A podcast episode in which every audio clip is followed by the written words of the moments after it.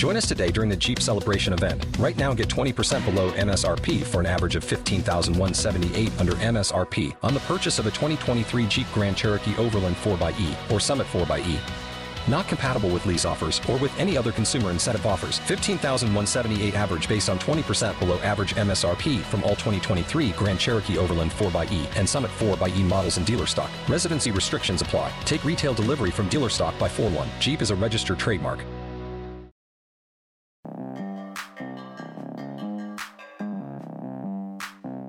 You're listening to the Renegade Blitz podcast, a podcast for Steelers fans by Steelers fans. Follow us on Twitter at Renegade Blitz, read articles on renegadeblitz.com, and like us on Facebook. And it's another preview episode on the Renegade Blitz. Welcome back.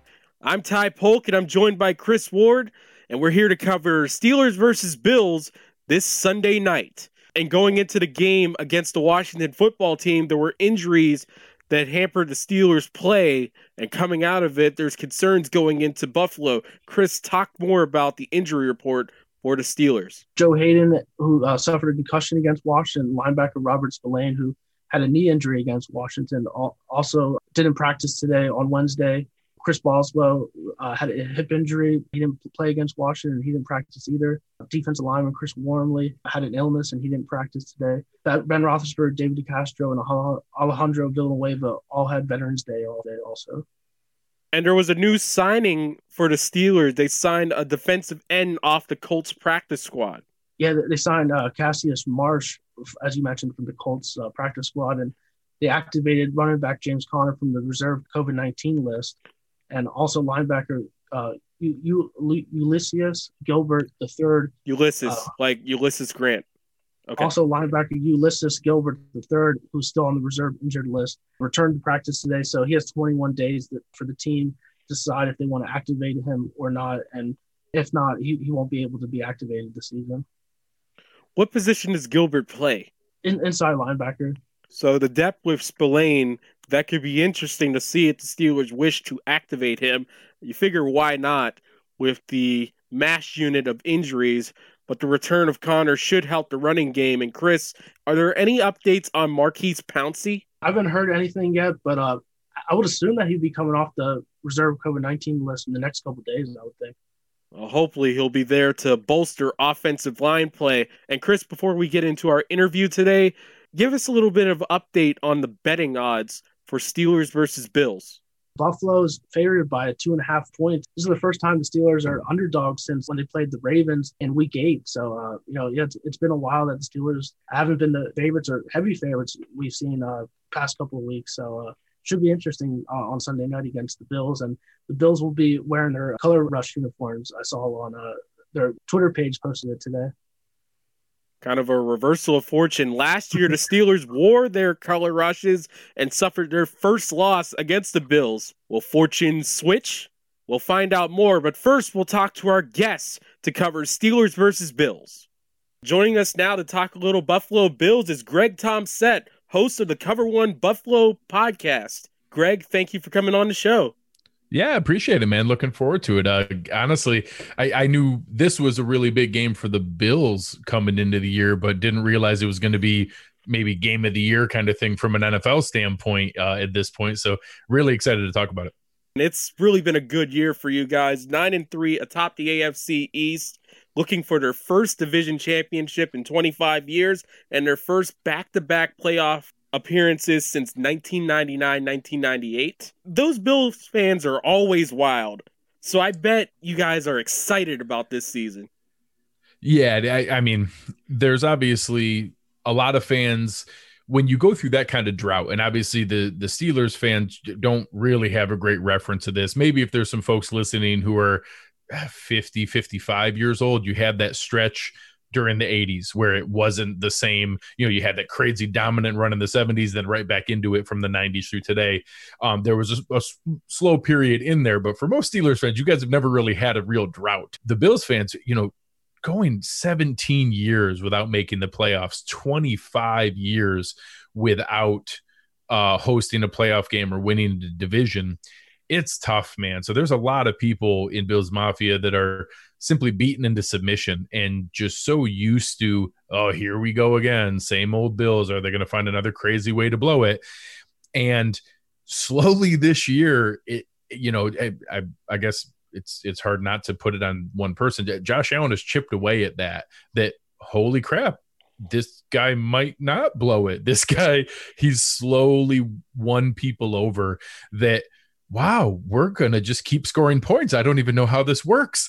And it's something that now it's to the point where, you know, casual fans like your uncle who used to just blow things off and say, man, I'm not even going to watch the game. I'm going to go rake the leaves instead are now like texting me during the game and reaching out and, and getting into it. And, you know, my aunt and my grandma are watching games and calling me during the game. And it's just fun that it's bringing everybody back in to enjoy football and something that I'm crazy passionate about anyways, but now everybody's getting on board and that's just a fun experience. It feels yeah. great for you guys because really the wicked witch of the AFC East, the New England Patriots, they're not dead, but it's not the powerful old Patriots that had Tom Brady that would just crush your heart into 25 pieces I, have brought it up a couple times that people are like, oh man, well, they're not going to be down forever. They're going to come back. And I, I keep saying, listen, I don't care who they sign, I don't care who they draft. There's literally nothing they can do that will ever get back to peak Tom Brady. Nothing. There's nothing they can do that will get back to that inevitability that guaranteed the division for 20 years. I don't care who they sign. I don't care who they draft they're going to be just like the rest of us now. They're going to have the ebbs and flows of good seasons and bad seasons, and injuries are going to screw them over, and they're going to have a good year every once in a while, and that's fine. Welcome back to reality. Many around here in Pittsburgh uh, believe that Josh Allen may be the best quarterback the Steelers will face from here until the playoff. You know, definitely their best quarterback they've faced since Week Three when they faced uh, Deshaun Watson. But uh, he's currently one of the favorites to win the NFL MVP award. Currently fifth in passing yards and seventh in passer rating. Uh, what's been the biggest part of his uh, success this year? I wish I could put my finger on it. It's the he had coming out in the draft. A lot of people obviously talked about his bust potential. You know, a lot of metrics showed he was the most likely high draft pick to bust in history because he was like the the stats were terrible the film was pretty rough um there wasn't a lot of positive things one of the early things that we identified, you know, I was able to be around the team and do some interviews and some things like that. He had an unbelievable sense of humility and like willingness to be coached and you know spending every summer with Jordan Palmer ripping his mechanics down to the studs and rebuilding it all the way back up taking all the the negative criticism and working on those things and I joked a lot coming out that he's what Jeff George could have been. He's what Jamarcus Russell could have been if they had humility and an incredible work ethic. And instead of just coming out and saying, Nope, I'm going to be great. This is what I do. He took the criticism and he worked on it and he added touch and he added better variability on his throws and realized he didn't have to throw every single ball through the receiver's chest and that sometimes it's okay to take a little bit off it and to work on those things. Now, even with all of that, anybody who told you they saw this coming, they're lying to you. Nobody did. You know, like I, I thought he had the potential to be a good starting quarterback. I didn't ever think he was going to go through a season at 69.9% completion percentage, leading the NFL in some metrics. I didn't believe that was ever in the card. So even beyond the fact that I was a pretty staunch believer and, and supporter of what he could do and that he was going to be a sustainable starting quarterback, I didn't think there was this coming. Yeah, w- watching the highlights of the game against uh, the 49ers, he looked really uh, cool, calm, and collected. It was just unbelievable performance by Allen there. Yeah, and it, uh, so anybody who listens to Good Morning Football knows, um, you know, Kyle Brandt jokes about him being sugar high Josh, and that when you get that roller coaster, you know, you guys saw it in the playoff game last year. He's not crazy. He's not, you know, some erratic monster it's that he just he tries too hard. He wants to win the game on every single play. And that when you're a physical specimen like he is i get thinking that that oh no i can do it. I can figure this out trying to keep every play alive. Well now he's refined it enough to trust Cole Beasley and Stefon Diggs and John Brown and all these guys that, oh, I don't have to be the only one to do this. And now he's willing to live to fight another day. Heck, during that 49ers game, he had four throwaways. I haven't seen that in a long time. he tries to keep every play alive and he threw the ball away four times. That's a victory for me. So, yeah, his maturity and progression has been pretty special. He reminds me of Big Ben in a lot of ways, just that gunslinger mentality. He's ob- I think he has better wheels. We won't know the full extent of Ben Roethlisberger's wheels. Some of that for personal reasons, like the motorcycle accident, of just getting old. But every time I see him, it's like, yeah, I can see why they said Big Ben was a comparison. It's uh, yeah, and I think people throw out a lot of different things like that. I actually think one of the most accurate ones is Donovan McNabb, Ooh. where there's mobility, but not he's not Michael Vick. He's not running for crazy amounts, but enough to make you threatened about it, but also enough where the real value is in the red zone. So Josh Allen in his early years, he was running for five, six hundred yards and the crazy, you know, spinning around Kiko Alonso and all the highlights and things like that. Um, but really where it comes down to now is he runs for three yards on third and two. But when you get down in the red zone, he is 6'5, 250. And like when you get down there and he decides he's going to score, there's not a whole lot you can do when he gets out into good numbers and you get him one on one with a safety or a cornerback. You're just not knocking him backwards. Like you can tackle him into the end zone and, you know, hop along for a ride. But that's why he has, you know, six touchdowns and has had uh, six plus touchdowns every year he's been in the NFL rushing, is that he's now refining that and using that. So I, I, I like McNabb as a, as a comp for him. And now, as he's refining that accuracy, I think that's the career trajectory Bills fans should be hoping for is that he can maintain that kind of progression. And if he gets to the point of, of a Roethlisberger, I think that's amazing. I, I think that Roethlisberger was a much more prepared, accurate passer coming out. Um, and obviously, some of the high points this season are getting to Big Ben's level. But if he can sustain that kind of thing, I, you know, Bills fans will be very, very excited. Congratulations, you have a new fan. McNabb's my favorite non-Steelers quarterback ever. So yeah, I, I dig he, it. He, wins MVP now. But let's get back on track a little bit. Uh, the biggest part of that production for Allen is that deep receiving corps, headlined by the acquisition of Stefon Diggs from Minnesota. Buffalo's receiver depth behind him in Cole Beasley, Gabriel Davis, and John Brown are just as lethal. All three guys have totaled at least 386 yards and averaged 12.1 yards per reception, at least. What is Buffalo's plan in the passing game, and how can it exploit a potentially depleted Steelers cornerback group? So, one of the interesting things is Brian Daboll comes from the Bill Belichick tree in that world. And the one thing that he did take from them is he's very matchup specific. When the defense that they're playing is bad against the run, the Bills run the ball. When they're bad against the pass, they pass the ball. And I don't mean they pass the ball a little bit, they pass the ball every play. So, you know, Pete Carroll talked about it after the Seahawks game, said, Oh man, we had a great game plan to stop the run. Well, they didn't care that they had a good game plan to stop the run. They opened up with 28 of the first 30 passes or plays as passes um, because they knew the Seahawks couldn't stop them from passing the ball. So they're very specific. They're a lot of metrics will show they're the most analytically driven team in the NFL. Um, they simply lean into whatever it is. They go for it in fourth down more than any other team. They lean into the things like pre snap motion, play action passing, first down passing, lead the NFL in most of those metrics. They believe in the math. So, whatever you know, obviously there's not a lot of flaws in the Steelers defense. Um, so when you're picking you know weaknesses with the Steelers, you're picking least best and and what they're the least good at because they're pretty good at everything on defense. So I do think that if you know obviously Haden's a huge piece of that. If Haden's not full go or not back out of concussion protocol, I don't know that you guys have somebody that can go step for step with Stefon Diggs. That's going to be something they'll lean into. For teams that are zone heavy, Cole Beasley's really hard to stop from finding a spot in the zone. So that's the real danger they've built is when you go zone, we got somebody that can beat that. When you go man, we got somebody that can beat that. And if Brian Daboll picks the right timing of when to call those plays, it's really hard to stop with Josh Allen being on the money. So that's what they've built now. And right, we won't this week have John Brown back, but going into the playoffs, when you add John Brown into that to take the top off the defense and avoid some of the bracket coverage you can put on Stefon Diggs, it's tough. And it, you really have to just depend on Josh Allen making a mistake because if he doesn't, it's just pick your poison. How does Buffalo use their tight ends and running backs? Because that was a problem against the Washington football team. They couldn't stop Thomas, they couldn't stop McKissic, and it ended up costing them huge in that game. So I've got great news. We're really bad at it. So you don't have to worry all that much about that. Um, it's something that they haven't really gotten it figured out. They've tried a couple different combinations of shared workloads between Zach Moss and Devin Singletary.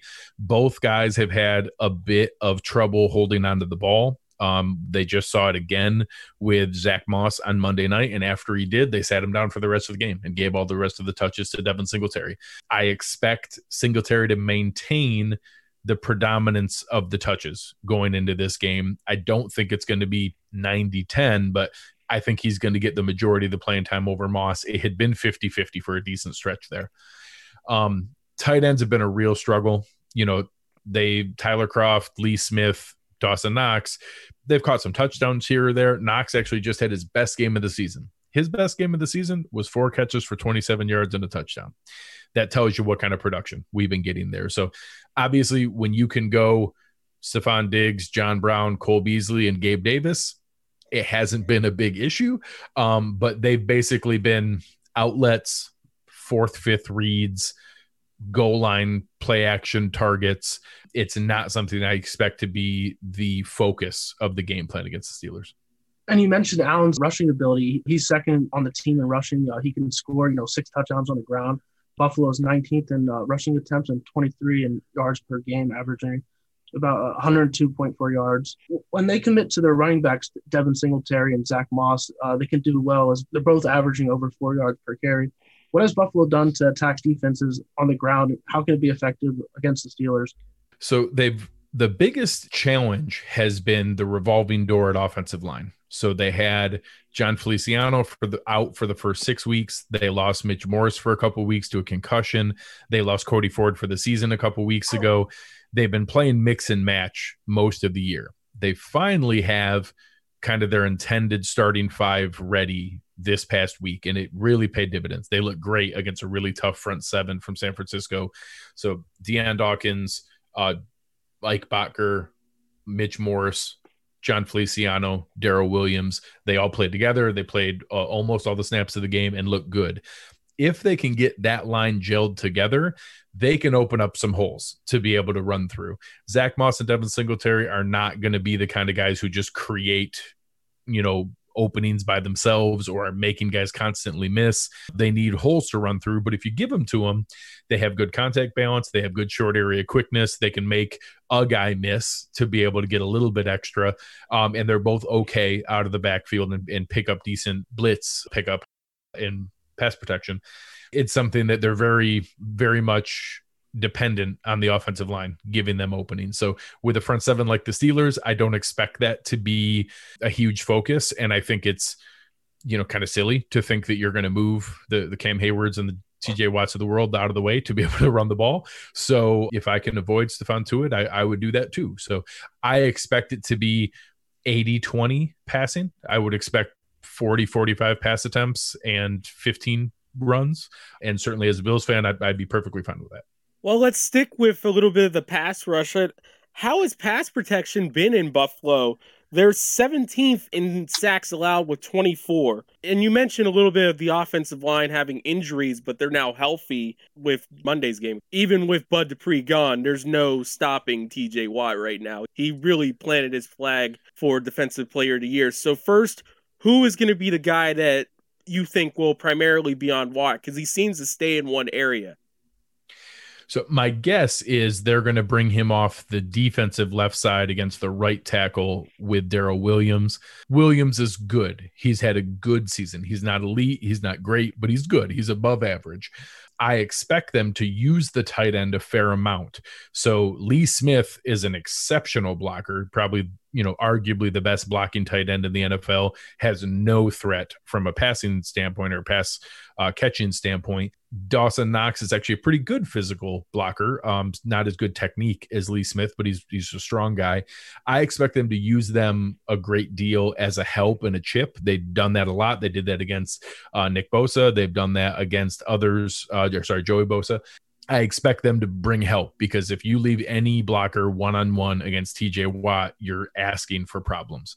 Josh Allen is the kind of quarterback that's a blessing and a curse to block for because he's incredibly hard to bring down, like you guys are used to with young Ben Roethlisberger. He's really, really hard to bring down. He does some of those Big Ben plays where he's throwing the ball while there's two guys hanging off of him, and you don't understand how he even gets his arm free to get the ball down the field, and all of a sudden it's a six yard completion instead of a, a sack. But he also keeps a lot of plays alive where the offensive line did a pretty good job and he should have got rid of the ball by now and you're letting guys get to him. So I think with you know the front even without Dupree, I, you know I was a huge fan of Alex Highsmith coming out. I, I still think there's plenty of pass rush problems with it with again with Tuitt and Heyward and everybody. I would hope that part of the game plan is a little bit quicker, getting the ball out, you know, out of Josh's hands. Don't have him back there trying to create long plays, long developing routes tons of double move play action, which they've actually had a lot of success with. I would hope we don't see a lot of that this week and you let the footwork and route running of Stefon Diggs and Cole Beasley get open quickly, get the ball to him, get the seven yards, move on to the next play, uh, and try to, you know, death by a thousand paper cuts. Are you confident in the offensive line's ability and probably the offensive coordinator to make those quick passing plays that kind of really shut down the Steelers a little bit I'll lean into that earlier comment that I know Brian Daboll has been very good at that all season. So if somebody at my level can watch the Steelers film and see how obvious it is to do that, I have to trust somebody who's much smarter than I am from you know the standpoint of an offensive coordinator and Brian Daboll and what he's done this year. He sees that too. So if he doesn't and he he sits Josh Allen back there with these long developing seven step drops hoping that the line can protect for four and five seconds. I'm going to be furious because that's crazy to invite TJ Watt's a monster. I want nothing to do with that guy. I want him to be frustrated all game that he's beating his man, but Josh Allen's already gotten rid of the ball. I want to see those exasperated faces from him all game long because uh, he's going to beat his guy. Uh, I'm just hoping Josh can get rid of the ball before he gets there. Percentage wise, the Bills are the most successful team on third and fourth down in the league they don't get into those downs a lot. You know, third fewest on third down, uh, fewest on fourth. What's been a common play call? So the biggest thing is they believe strongly in the best way to convert third and fourth down is to get a first down on first and second down. Don't even worry about it. So they're the pass heaviest team on first down in neutral game scripts in the NFL.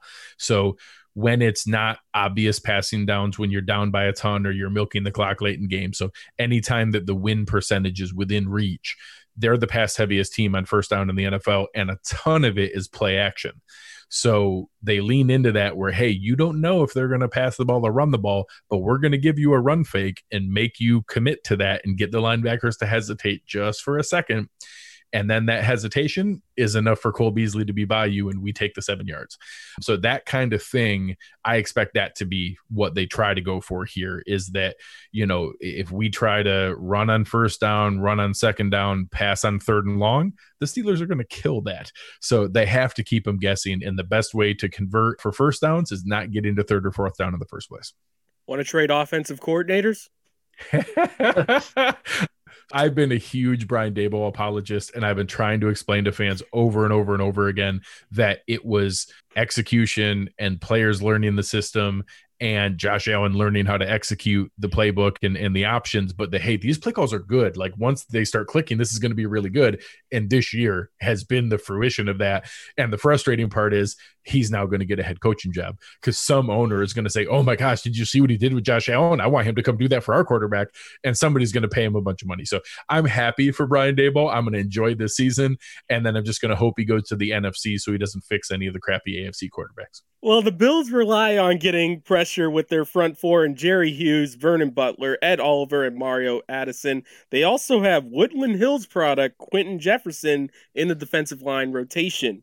The Bills have 30 sacks this season, which is tied for 12th most in the league. What have you seen from the defensive line this year, and who can cause issues for the Steelers' offensive line, who is good in pass blocking but struggles in run blocking? So, I, I, mean, obviously, from a metric standpoint, I can see how few sacks the Steelers have given up. So, obviously, something's working. I think some of that is obviously just, you know, it's hard not to watch a lot of Steelers games. You guys are on prime time or main big time games all the time. Um, Roethlisberger's obviously getting rid of the ball really quick, and his you know air yards is pretty short, so he's getting the ball out of his hands. So I think that's going to help any offensive line. So I don't expect the defensive ends to be able to do much of anything in this game. I think that that Washington game is a perfect example. I think for Steelers fans, you know, thinking back in their memories, Washington's front seven was pretty good. I think they impacted the game a lot. You go back and look, they had zero sacks and three quarterback hits. So obviously, even though they impacted the game a lot, there was a lot of pressure. There was a lot of pushing Roethlisberger's forcing his hand to get rid of the ball. They still didn't actually get to him and touch him. So I think Bills fans have to kind of, you know, assume it's going to be the same thing. You're not actually going to get to him. He's going to get rid of the ball, but can you force him to have to do that? And if, you know, they want to try to throw two yard passes to Juju over and over again, I'm fine with that. So I think it's going to have to be the defensive tackles. You're going to need Ed Oliver, Quinton Jefferson, Vernon Butler to beat their man and try to get to Roethlisberger before he can throw the ball, or at least force him to get rid of the ball. Because if you're counting on a defensive end to come around the end and loop around and get there, he's just not going to get there in time. Roethlisberger's shown 12 games worth that he's just not going to hold the ball that long.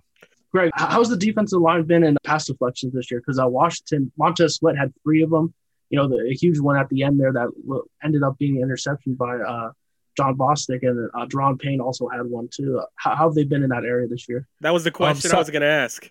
Really? Oh, you guys are in the same spot. Um, they, they've been solid, not exceptional, but solid. Um, so a lot of teams, the Bills, when you say they're um 12th in sacks. That's accurate. They're second behind the Steelers in pass rush win rate. They're second behind the Steelers in pressure rate. So they get to the quarterback, but teams, just like I'm sure the Steelers are used to, um, teams know that you're going to get there and they get rid of the ball quickly. So the Bills do a ton of that. They're not as aggressive as the Steelers. So they do a lot of keep the play in front of you. Don't ever let up big plays. Come up and make the tackle. Assume they're going to make a mistake and hope the offense outscores them. That's what the Bills do. Uh, they're going to be. They're going to keep the ball in front of you. They're going to be fine with a ton of you know three and four yard passes to Diontae Johnson, and so you know they're gonna they're gonna try their best not to let Claypool get behind them, not to let James Washington get behind them. They're gonna let you get the ball out of your hands quickly to Juju, to Ebron, to Diontae Johnson. I hope they can just rally and tackle, and that eventually they'll deflect the ball, they'll get a stop on third down, and then hope that they can simply outscore.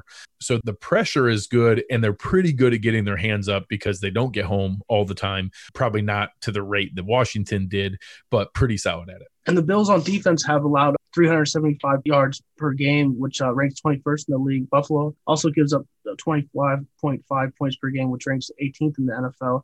They do have 19 takeaways, however, which is tied for the seventh most in the league. What is your overall assessment of the defense? It's interesting. They've had really impressive dominant stretches and then they consistently give up a lot of garbage yards and garbage stats. So the San Francisco game is a good example. They're up 27 to 10, 34 17. But then when you look at the end of it, they gave up two more 85 yard touchdown drives at the end. And it looks like San Francisco put up a bunch of yards and stats when really they controlled the vast majority of that game. And it was never really all that close from halfway through the first quarter through the very end. Seattle game was like that. They were up by 10 to 14 points pretty much the entire game and just kept outpacing Seattle. And every time Seattle gave the ball back, they just score again. But by the end of it, it looked like Russell Wilson had thrown for 390 yards and a touchdown and two picks. So there's still 390 yards, and I think four, almost 500 total. So a lot of those things happen where because the offense has been good enough this year to just outscore a lot of teams, there's been a lot of frustrating numbers where stats look bad but they've made big plays when it matters. So as teams go down there, the Niners game, you know, they had a chance to get in that game and then Tre White picks off a pass. And they had a chance to get back in the game. Micah Hyde picks off a pass. Those have been the kind of things that have happened. They've been able to make key plays, get a key sack when it matters, get a key turnover when it matters, not nearly as consistently as a defense like the Steelers, but enough that with how explosive the offense has been, they've created an extra possession. And if you give this offense an extra possession or two, it's going to be tough to catch up has that been Leslie Frazier, the defensive coordinator for the Bills, kind of like philosophy? A little bit of a bend but don't break. Um, that's been their philosophy for years. More so because before that was the only way to keep the game within reach because they couldn't afford to be aggressive because the offense couldn't score any points. Now they've added in way higher blitz rates, way more aggressive disguise coverages, much more aggressive pursuit of turnovers and big plays, and knowing that if you give up a big play, it's okay. The offense will probably answer back. So they've been able to ratchet up the aggression much more than they have historically because before it was only a bend but don't break. Now they're mixing in more aggressive shots to try to create turnovers. And at linebacker, they have Matt Milano, AJ Klein, and Tremaine Edmunds, the brother of Terrell Edmunds on the Steelers. I was impressed by him. Chris was impressed by him. And he went to the Pro Bowl last year. Klein leads the team in sacks with five. How is this linebackers corps doing? Like how like what are their roles primarily on defense? Because with four threes, we've seen where some teams just basically say, All right, defensive line goes, everyone and the linebackers go back. The Bills are a nickel team. Against San Francisco, they were literally a nickel 100% of snaps every single snap of the game. They never ran a 4 3. They never ran dime. They were in nickel every single play of the game. They just rotated Klein and Milano. It's not always quite that heavy, but it was pretty significant to show that, hey, you're not going to be able to um, rotate personnel and force us into a defense we don't want to be in. So even in like 12 personnel, you're talking running back, two tight ends, two running backs, and a tight end. The Bills didn't care. They stayed in nickel personnel the whole time and said, that's fine. We'll still cover you. The reason they can do that is when healthy, Tremaine Edmunds and Matt Milano are two of the most versatile linebackers in the NFL right now. They can cover like crazy. Tremaine Edmunds, you know, you guys understand with Terrell and the other brothers, Tremaine Edmunds is the physical freak of that family. You don't have all that many middle linebackers in the NFL who are 6'5, 260 and run a 4'5. Like there's just not that many humans on earth that can do that. When he's healthy and in the zone, besides the fact that he's 6'5, he has a seven foot two inch wingspan. So when you're a middle linebacker that can move like that, and then you put out a seven foot two inch wingspan in the middle of that zone defense, he covers up just an enormous amount of space. It's crazy what he can discourage quarterbacks from throwing to. The hard part was he was hurt for the first half of this year. He had a dinged up shoulder, he had a dinged up knee, and he played. And then Matt Milano went out with a nasty pec injury and you could tell he was trying to overcompensate for having a backup linebacker in next to him. So he was trying to do too much, really over aggressively reading, falling for run fakes, falling for play action fakes, reading on false keys and opening up big lanes. So he started the year I mean bad, not even, you know, rough or poor. Like he was bad for a stretch. He's now gotten healthy. AJ Klein really ratcheted up his play. Matt Milano's back healthy the last three or four games, Tremaine Edmunds looked like that Pro Bowl level from last year again. So I'm hopeful they can keep that. And they did a nice rotation where AJ Klein did the more obvious rundowns last week, and Matt Milano came in for the more obvious pass downs, but they stayed in nickel the whole time. That seemed to work pretty well. I wouldn't hate a little more base defense coming in, but with all the offensive weapons the Steelers have, I, I assume we're going to see more nickel again. That was really my follow up question right there with how many wide receiver threats the Steelers have and their propensity to sometimes run out of the shotgun. It's clear we're going to see a lot of nickel. There's not going to be a lot of base 4 3 for Buffalo, correct? I, would be shocked. Eh, so, you know, if a team like San Francisco, who runs as much tight end and the most fullback snaps in the NFL, if they couldn't get the Bills to move out of nickel, I, I can't imagine the Steelers are going to. If anything, we might see Dean Marlowe, Siran Neal, Jaquan Johnson coming in as a extra third safety for dime. They actually did some of that where while Milano was out, they were using Siran Neal like a hybrid safety linebacker, almost like a big dime. So you still had your nickel cornerback in, but you also had a dime linebacker safety guy next to Tremaine Edmunds.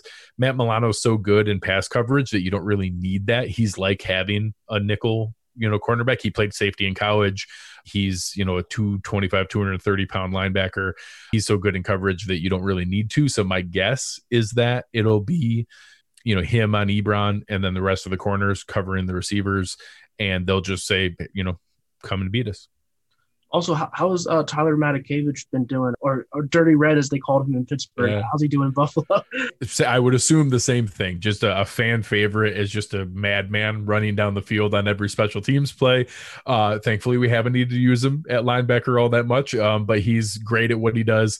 Um, the fact that a guy who doesn't line up at gunner can beat these other guys down the field so often from the middle of the punt unit and the middle of the kick return unit is crazy. Like I don't understand how he weaves his way down the field without getting blocked over and over again, but it's fun. The Bills have a very talented secondary. and They gave the Steelers issues last year. Uh, pick, you know, it was Devin Hodges, uh, Hodges, but uh, they picked him off four times. Uh, Tre'Davious White had two interceptions in that game, and he leads Buffalo in interceptions with three this year and he, he's a really lock, lockdown corner, one of the best in the league. Uh, he was named first team All Pro last year. Opposite of White at cornerback, Buffalo has Levi Wallace and uh, veteran Josh Norman also gets playing time. Uh, at, safety, it's a veteran duo with Jordan Poyer and strong safety uh, Micah Hyde uh, at free safety. How do you see Buffalo's secondary matching up with the Steelers receivers who had a, a really disappointing game, last two games really, with a lot of drop passes? So the top three are exceptional. So Tre White is arguably the best cornerback in the NFL, no matter what, a top five cornerback in the NFL, even if you don't have him ahead of some of the other elite guys, Ramsey and, and Gilmore and stuff. And, and you guys know the same idea as a um, even a younger Joe Haden. Um, so he's going to be able to not eliminate but control just about anybody they want to put him on. So we'll, I'm curious to see how they do that. I don't know you know, usually he stays on the outside. He doesn't go into the nickel very often or into the slot very often. He usually stays to the outside, and they just kind of have him eliminate one of the guys. Um, Micah Hyde and Jordan Poyer are really exciting because it's impossible to know who's the free safety and who's the strong safety. They disguise coverage better than any safety tandem in the NFL. They've been together for four years. They know each other inside and out. They never miss games. And they do crazy stuff where they'll trail a guy across the field in motion just to try to give the quarterback the idea that it's man and just switch zones and just flip it to the other side and still run zone, but make the quarterback think it was man because they're so good at disguising coverage. Taron Johnson's pretty solid in the slot, really good tackler, really good at sniffing out blitzes. He's not a stud guy who's going to just go step for step with somebody. So I expect Juju to get a fair amount of catches in the slot, but he's a really good tackler. He doesn't give up a lot after the catch. The tough part is when you have Tre White on one side, the other outside corner, you're going to get targeted a lot because quarterbacks aren't going to throw a Tre White all that much. So Levi Wallace, Josh Norman, Dane Jackson, they've kind of had a rotation of guys there. I expect it to be Levi Wallace in this past game. He got beat up pretty good with Deebo Samuel and uh, Brandon Aiyuk. So a big physical presence like Chase Claypool or a guy who can get deep like James Washington. I think that the Bills are going to try to focus letting Tre go one on one with whoever's on the other side, and then give a little more bracket coverage help to Levi Wallace on that side. Because if they leave him isolated, that would be a concern for me. Because I think Claypool or Washington um, can have a pretty big day against him if they can get him isolated one on one. What's your biggest concern for the Bills in this game? Can they continue to score points against the best defense in the NFL? Uh, you know, it's the Bills have lit up just about everybody. They put up points in just about every game. There's been a couple crappy weather games where they didn't do awesome, but looks like the weather's going to be pretty great on Sunday. That's the big test for me is, you know, can this can Josh be disciplined enough to not sit back there and try to take deep shots and let TJ Watt get to him?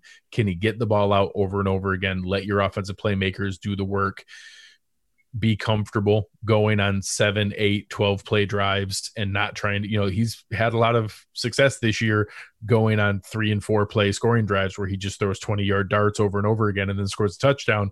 Um, you have to sit back there in the pocket to let that happen. So I, I'm curious to see if he has the discipline to get the ball out quickly over and over again and go on these longer sustained drives. Um, and can they do that against a defense as great as the Steelers? Who do you think will have a big game for Buffalo on the offensive side and the defensive side? On the defensive side, I think Jordan Poyer. I think you're going to see him come up and make a lot of hits. I think that Roethlisberger is going to get the ball out quickly. You're going to see the ball in Ebron, Juju, Diontae Johnson's hands over and over again. I think you're going to see Jordan Poyer rack up a ton of tackles, make a couple big hits, and try to strip the ball. He's pretty good at punching the ball out when he comes up for the ball. That's a name I'd watch for from a defensive standpoint on the offensive side of the ball, if Haden doesn't play, I think Stefon Diggs could be a problem. If Haden can play, I think he can hang with the, you know, Diggs is going to get some catches on anybody, but Haden's obviously stellar. If he plays, I think that they're going to lean to Cole Beasley a lot and try to get him loose in the slot. We'll see you know, obviously Minkah Fitzpatrick's excellent. I haven't seen a report on how he's looking for this game. Is is he looking like he's back and okay? Yeah, he's fine. That was just a little okay. bit of a stinger for him. Okay, so you know, obviously Minkah is great in that Tyrann Mathieu freelancing Bob Sanders kind of role, making plays, reading Josh Allen's eyes, doing all those things. He's not you know a lockdown slot cornerback in the in the sense of going man to man you know locking up somebody like Cole Beasley. So I could see that being a big big matchup in that Beasley could have a lot of catches and a lot of yards and it's going to come down to can Minkah make a big play in the big moment where he gets a read on Josh Allen and figures out where he's going ahead of time? That's going to be the real test for me. And for the record just so you know this Steve Nelson did return to practice so there may be a little bit of help on corner. No, that that'll certainly be interesting. So obviously the Bills are trending in the right direction. They had a stretch in the middle of the season where they had, I think, one game there were 17 guys on the injury report. They were pretty fortunate. They didn't have a lot of season-ending injuries, so they're actually getting a lot of those guys back now.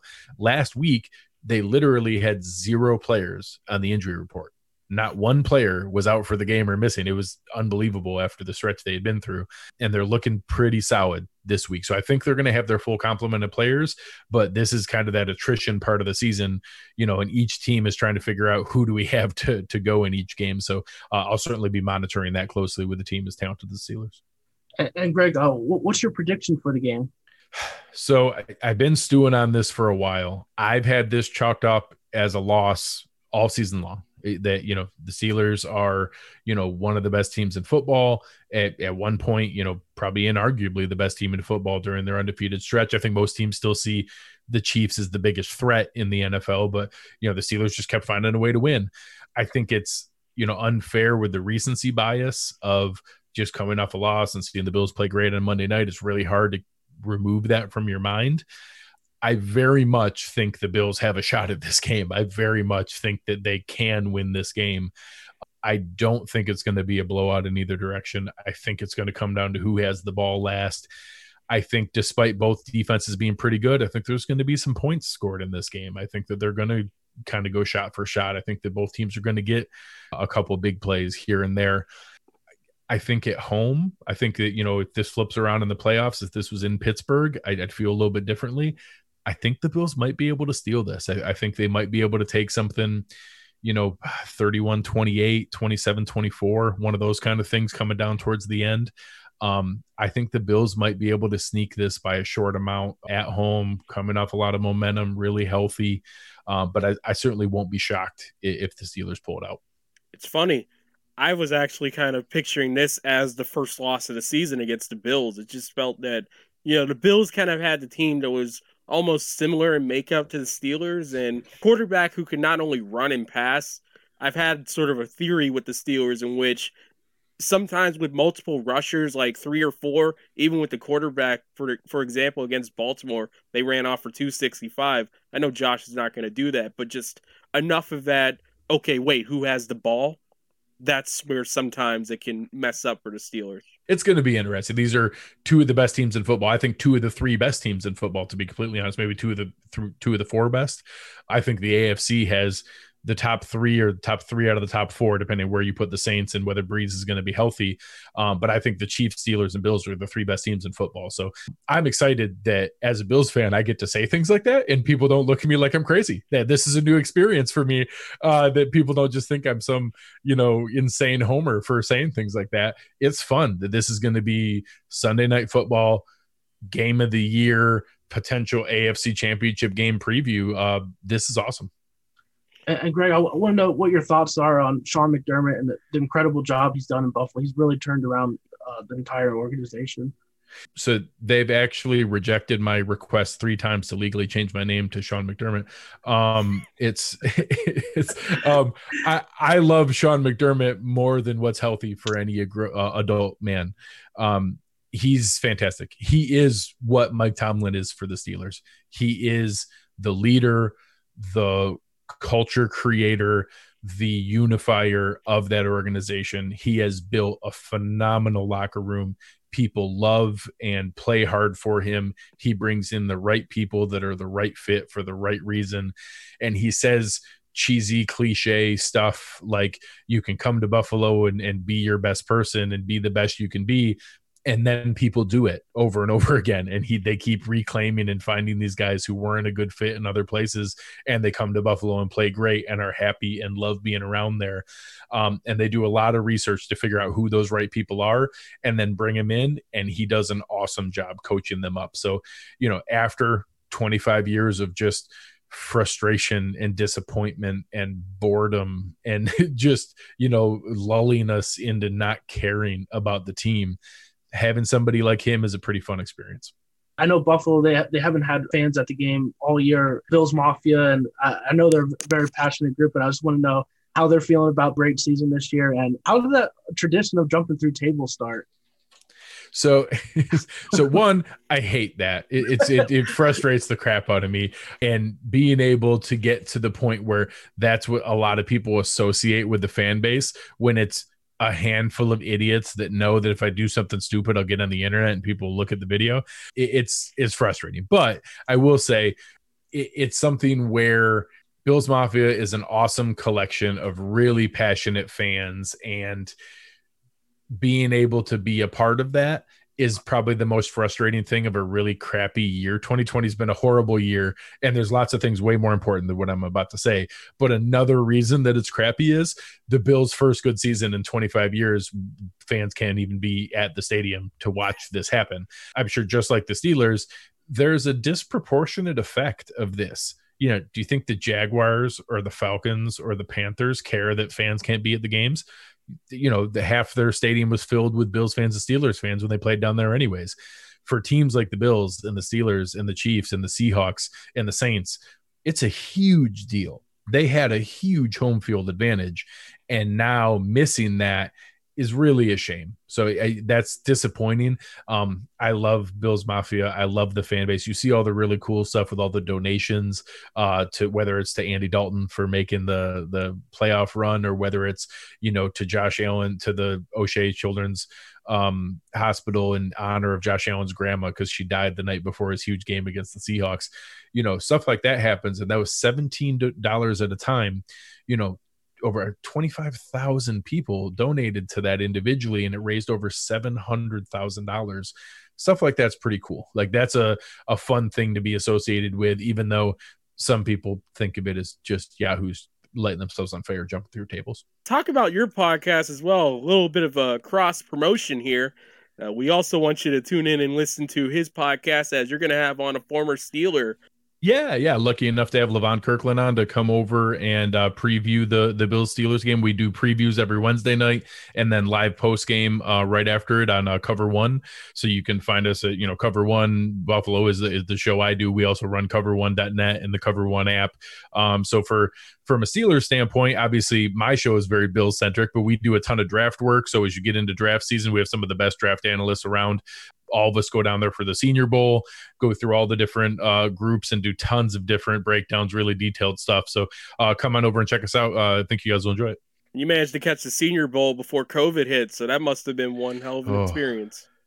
Yeah, I, I'm actually saying we've been talking about it because they've reached out and asked, you know, who wants credentials, who's coming in person this year, and we do have two guys that are still going down. Last year there were like eight of us that went, that went down together, um, so all of us are going to go back for 2022. It's honestly one of the most fun NFL experiences you can have because it's everybody from the NFL, every decision maker, and and you know all of the big brain trust of the NFL in one little spot all at the same time. And there's no like fancy places where the big people can go and they push off the other people. It's this little rinky dink stadium and these little rinky dink bars, and everybody's going out to the same restaurants and the same places, and you're sitting there having a drink and be like, oh, hey, you know, and, and, right next to you is the GM of another team, and then oh hey, I'm eating chicken wings with Matt Rhule at two in the morning. This is kind of cool. It, it's awesome. It's it's such a cool experience. Hope to get that experience one day. And Greg, we know you have to go, but we want to make sure that Steelers fans know about your podcast with Levon Kirkland. Where can they find a replay of that, just in case they don't reach it before we air our episode? Yeah, absolutely. So again, excited to have Levon Kirkland on tonight to preview uh, Bill Steelers our, ourselves. So it's going to air Wednesday night at nine o'clock live. You can find it with Cover One Buffalo. If you search for Cover, the number one in Buffalo, you can find it anywhere. Cover1.net is our website. You can find me on Twitter at Greg Tompsett. You'll find me on there or at Cover One on Twitter. You can find us there. Should be a really good discussion. Looking forward to it, and then uh, hopefully just a fun, exciting game. I, I'm really looking forward to this.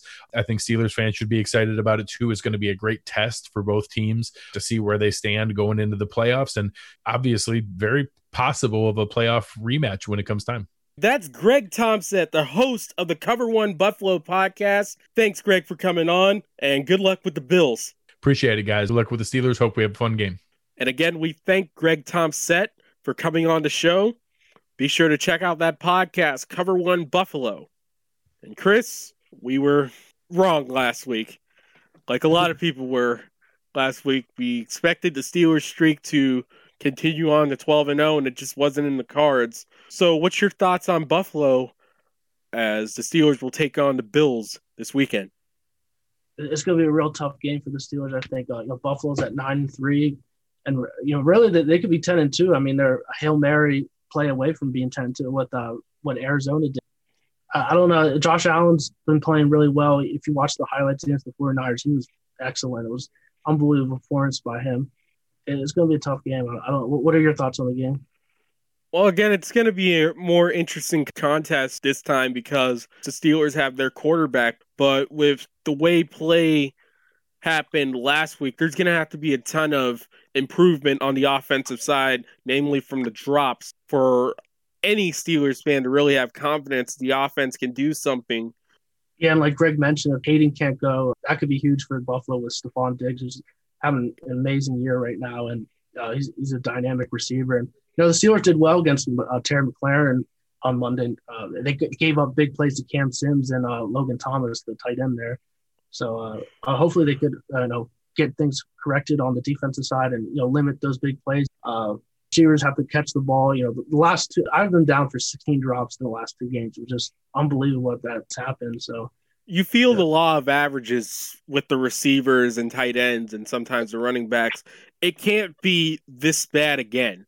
These are two performances that are once every 15 years happening twice in two weeks. You just feel that there's still going to be drops, but at the same time, it's not going to be that much.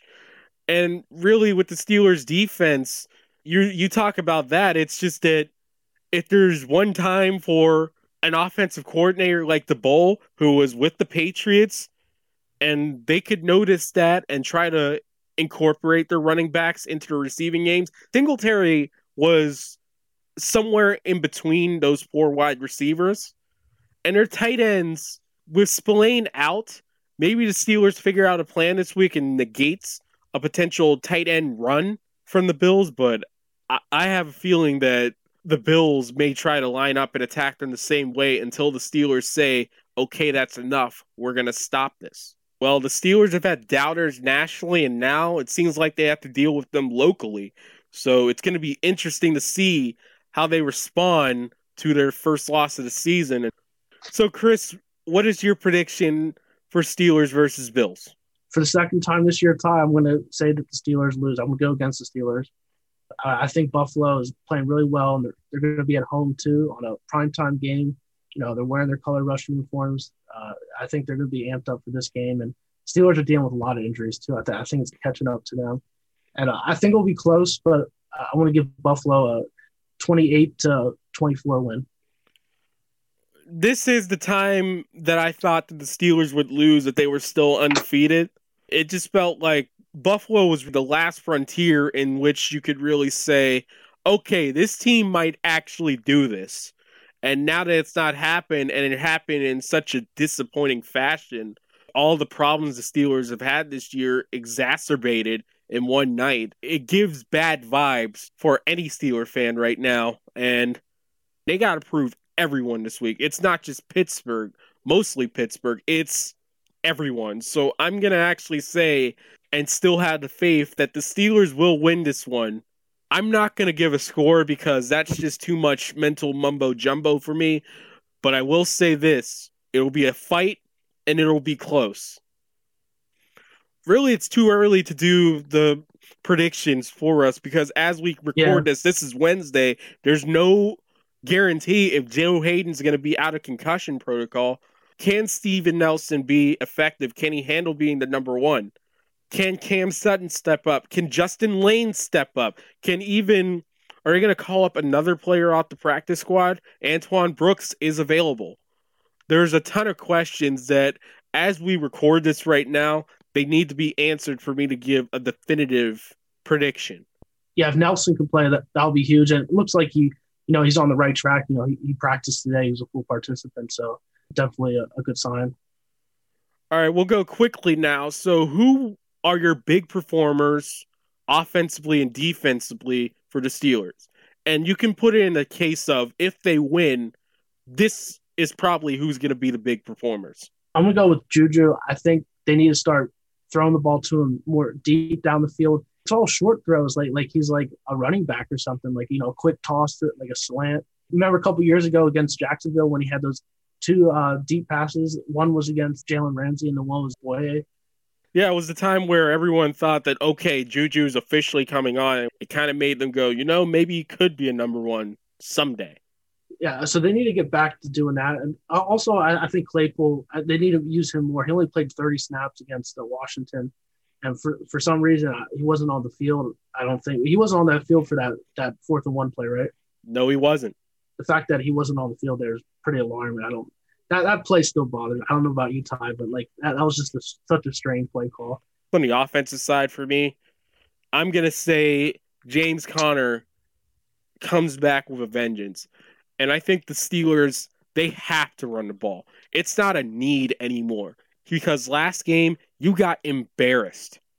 You literally had the entire secret formula spill out onto the Heinz Field grass. It's different this time. It's not a need, it's a have now. Yeah, yeah, getting Conner back is huge. I mean, he's obviously their, their number one running back, and you know, he's obviously not elite back, but he's better than Snell and McFarland, honestly. So, uh, did I say obviously too many times there? No, you just that was the first time you said it, Mike Tomlin. Oh. now let's go talk about the defense and really, Chris, whoever you pick for the defensive player, just to wrap us up, I'll choose as well. I'm gonna go back with T.J. Watt. I feel like I pick him like every week, but I mean he's a monster and uh, he's he's right up there with Aaron Donald right uh, this year for uh, defensive player of the year. I mean, he had an incredible game against Washington. I think he proved that whoever's on the opposite end as a linebacker, even if Spillane comes back, even if it's Gilbert, Adeniyi, it doesn't matter. Highsmith, he's gonna do his business, and there's little anyone can do to stop it. So it's gonna be interesting to see if TJ Watt can come up huge again. He just missed out on having a play that could have either A changed the game for the Steelers or B maybe just buy a little bit more time until the inevitable. It should be an exciting clash in Buffalo, 8 p.m. on NBC. The Steelers' backs are against the wall, and a lot of people have faith in them. I'm sure, Chris, you have faith in them as well. It's just right now they got to prove it to a lot of people. And that's all for us. For Chris Ward, I'm Ty Polk. Thank you for tuning in to the Renegade Blitz. Thank you for listening to the Renegade Blitz podcast. Follow us on Twitter at Renegade Blitz, read articles on renegadeblitz.com, and like us on Facebook. Our podcast is available on Google Podcasts, Apple Podcasts, TuneIn, Stitcher, YouTube, iHeart, and Spotify. Every fan knows the right player in the right position can be a game changer. Put LifeLock between your identity and identity thieves to monitor and alert you to threats you could miss. Plus, with a US-based restoration specialist on your team, you won't have to face drained accounts, fraudulent loans, or other losses from identity theft alone. All backed by the LifeLock Million Dollar Protection Package. Change the game on identity theft. Save up to 25% your first year at LifeLock.com slash aware.